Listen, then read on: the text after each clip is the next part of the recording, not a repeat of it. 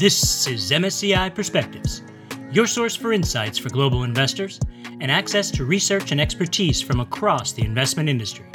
I'm your host, Adam Bass, and today is September 16th, 2021. Today, we begin our journey down the road to the upcoming climate conference, COP26, by looking at how climate considerations are affecting private assets.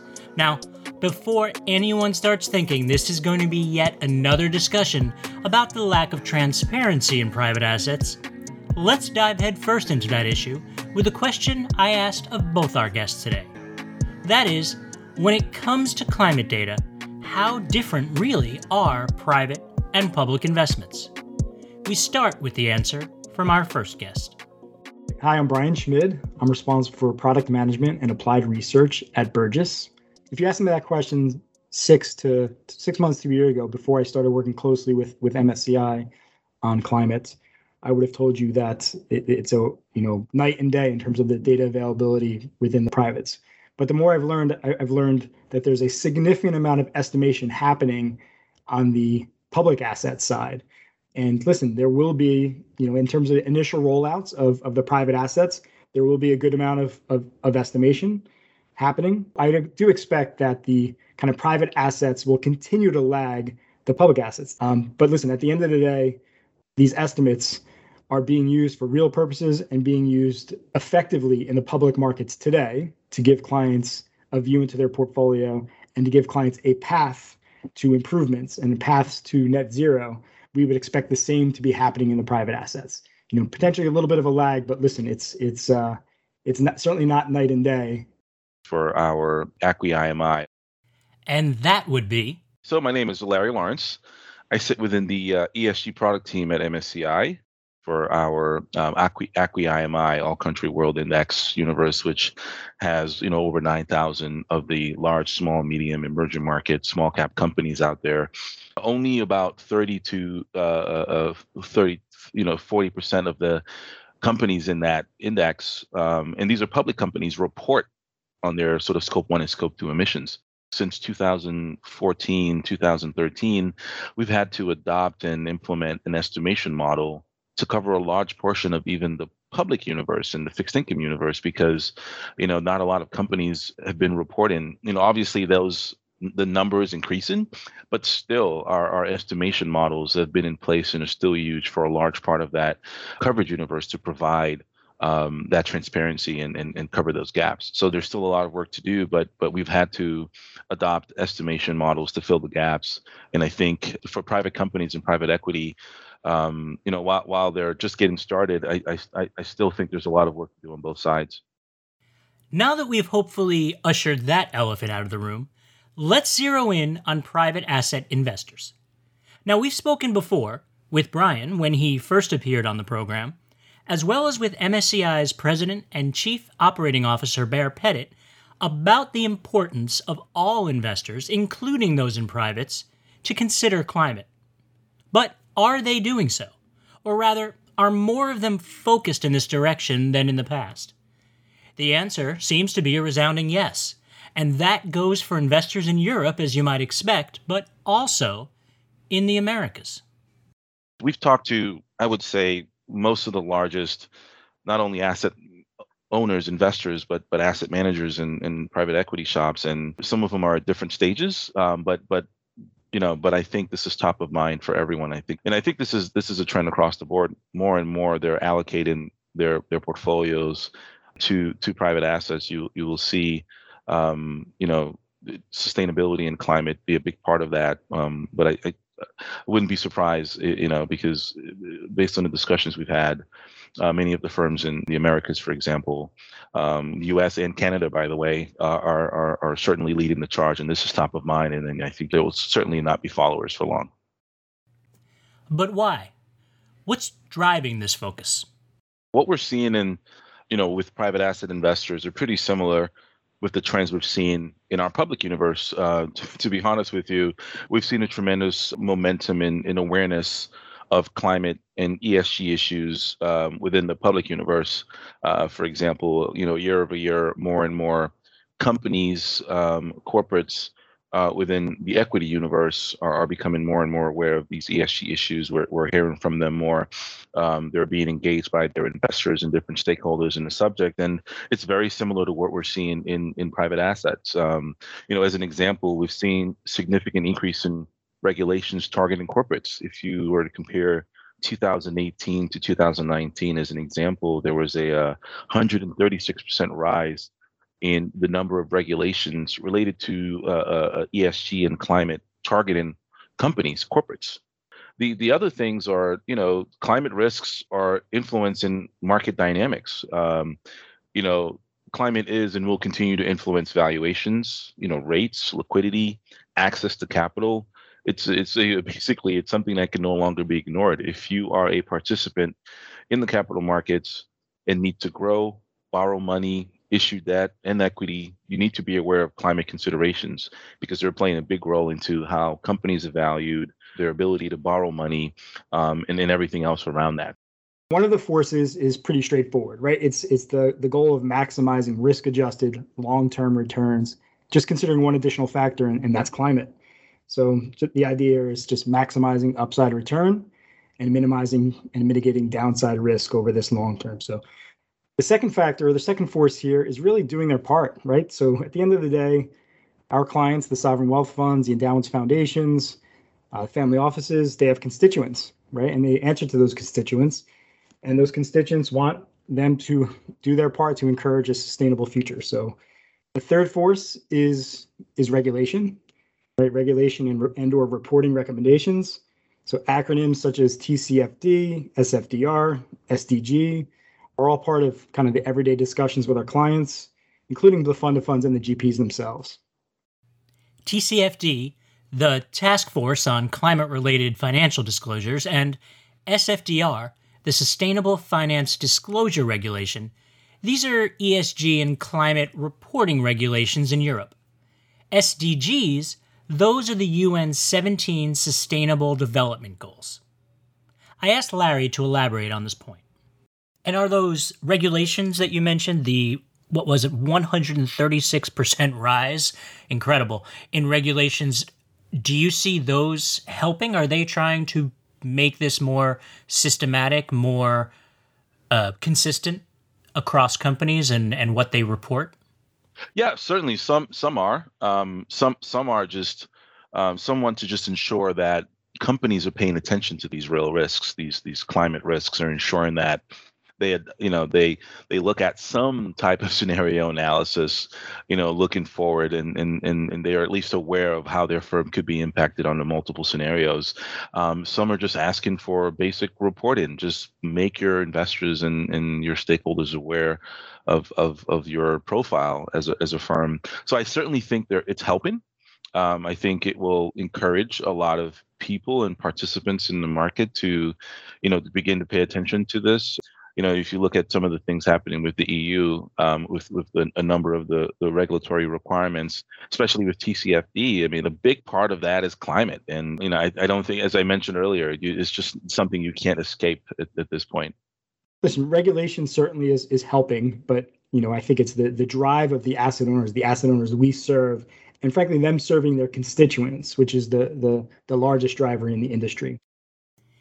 These asset owners and asset managers, the limited and general partners, LPs and GPs, respectively. When you're talking about private assets, these are MSCI and Burgiss's clients. So, what are they looking for?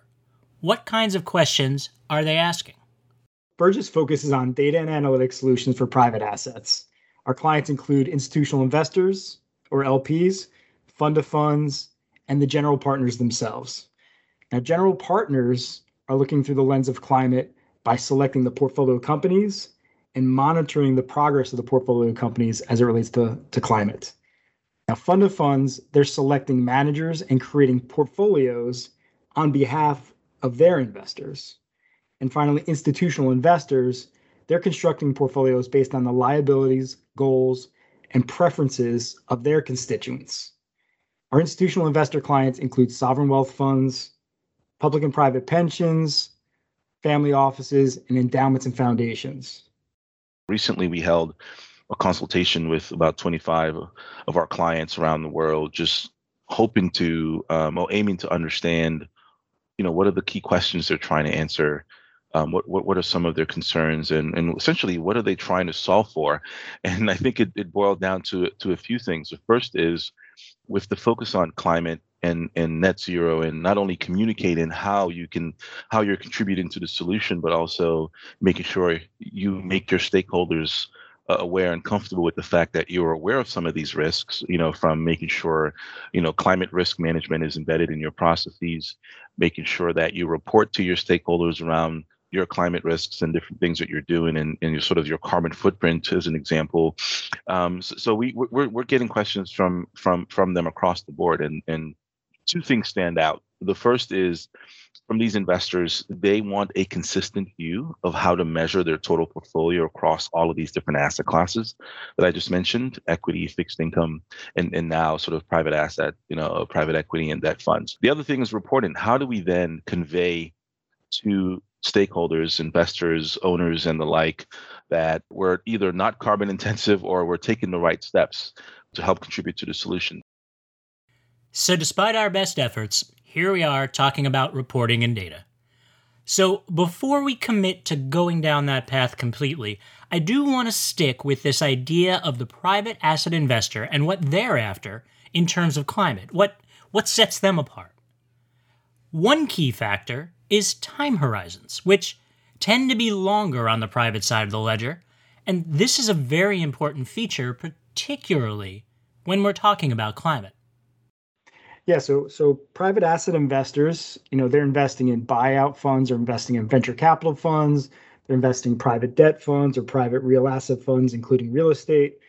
Um, depending on the asset class, those uh, the life of those funds could be anywhere from let's say seven to 15 years. So almost by definition, private asset investors are are committed for the long term. Um, and listen, the investment horizons of those clients that we have, those sovereign wealth funds, pensions, endowments, foundations, family offices, they are long-term investors, right? They're willing to accept the illiquidity of private assets for the illiquidity premium that they that they receive by investing in those private assets. So these institutions that I, that I mentioned earlier, they have, they have these long horizons, often multi-generational horizons, investment horizons. So when they're making investment decisions, they're deciding in context of 10, 20, and sometimes 50 plus year investment horizons. And so, over these long term horizons, risk and opportunities such as climate pretty much can't be ignored.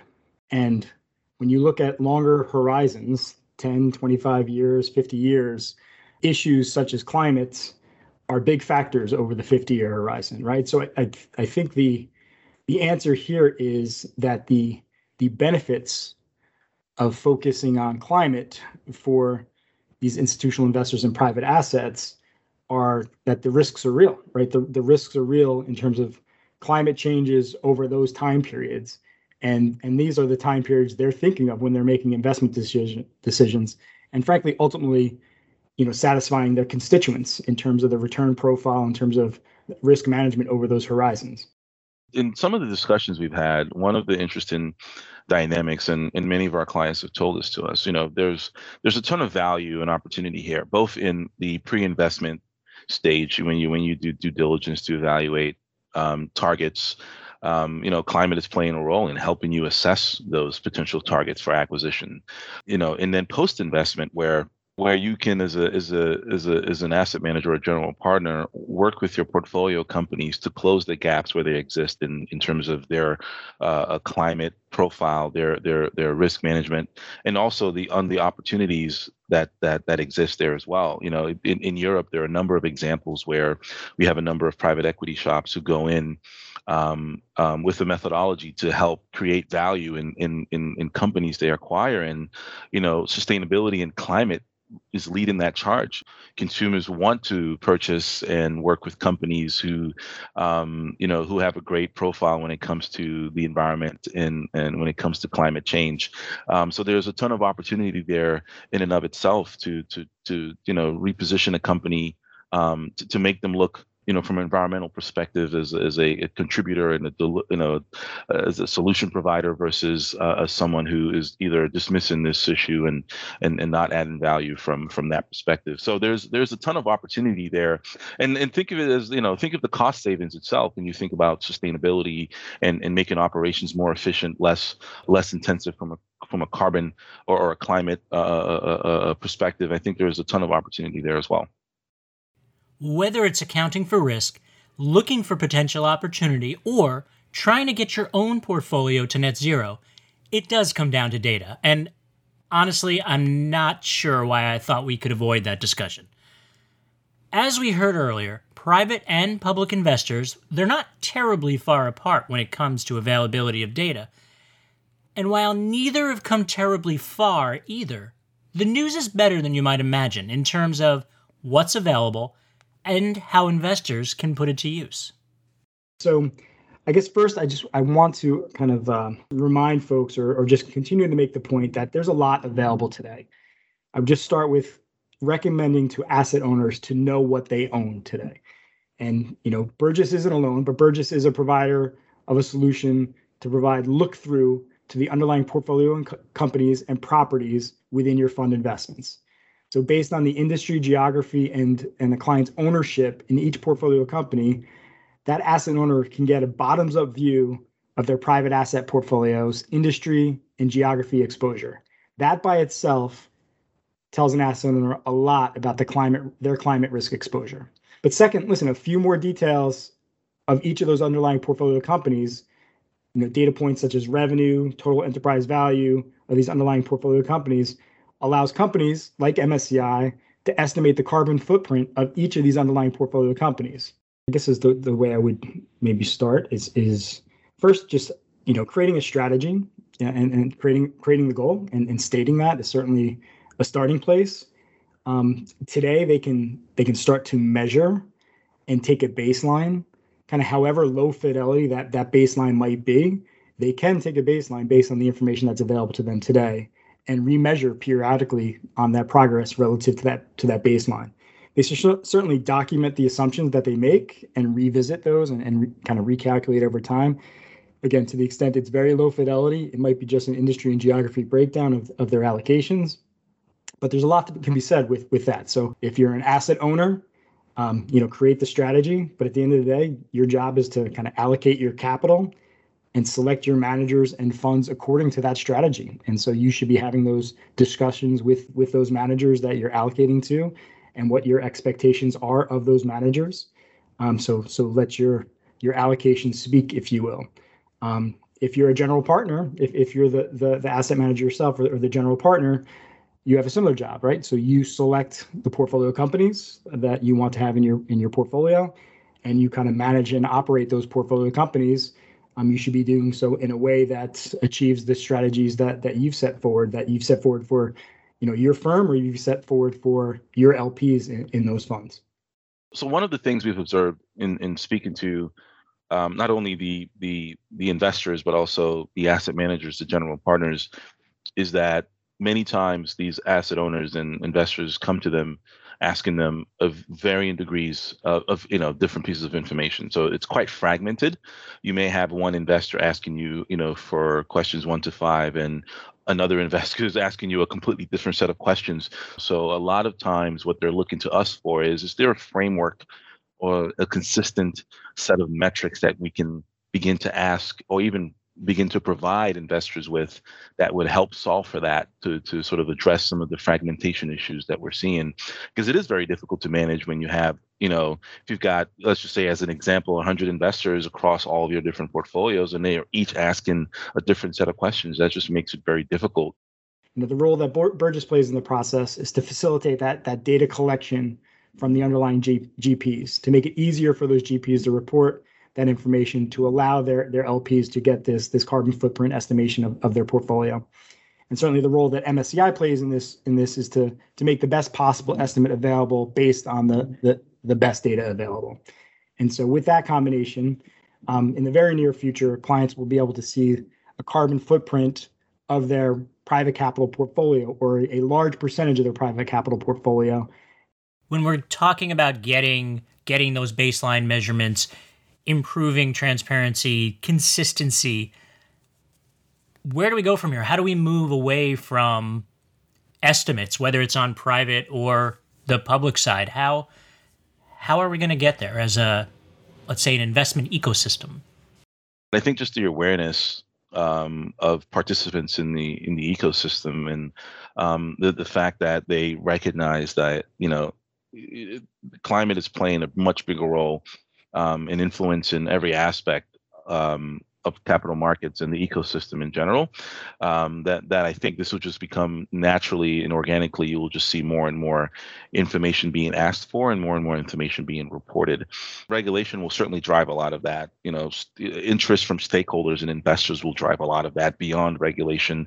Um, you know, in one in one example, uh, I've seen. Um, and I, I, believe this was in Australia. We had a large provider of capital, an asset owner, who committed to strip capital from companies failing to act on climate change risks, for example. So, you know, that in and of itself, I think will encourage more um, reporting and more disclosure. Um, and then we have a role to play as a service provider and, and, and a solution provider where we can make it a lot more easy for not only public but private companies um, and I think that's key. Make it very easy for private companies to, you know, have a s- sort of framework for reporting and disclosing this information, but then give them a platform where they can do this much more easily. But and uh, even beyond that, give them a place where they could benchmark how they're doing relative to their peers as well. That's all for this week. Our thanks to Larry and Brian, and to all of you for listening. Next up on Perspectives, Believe it or not, we are nearing the end of the third quarter of 2021, and that means it's time for friend of the pod, Hitendra Varsani, to join us for a look at the markets, along with some special guests to help us get the complete picture. Until then, I'm your host, Adam Bass, and this is MSCI Perspectives. Stay safe, everyone.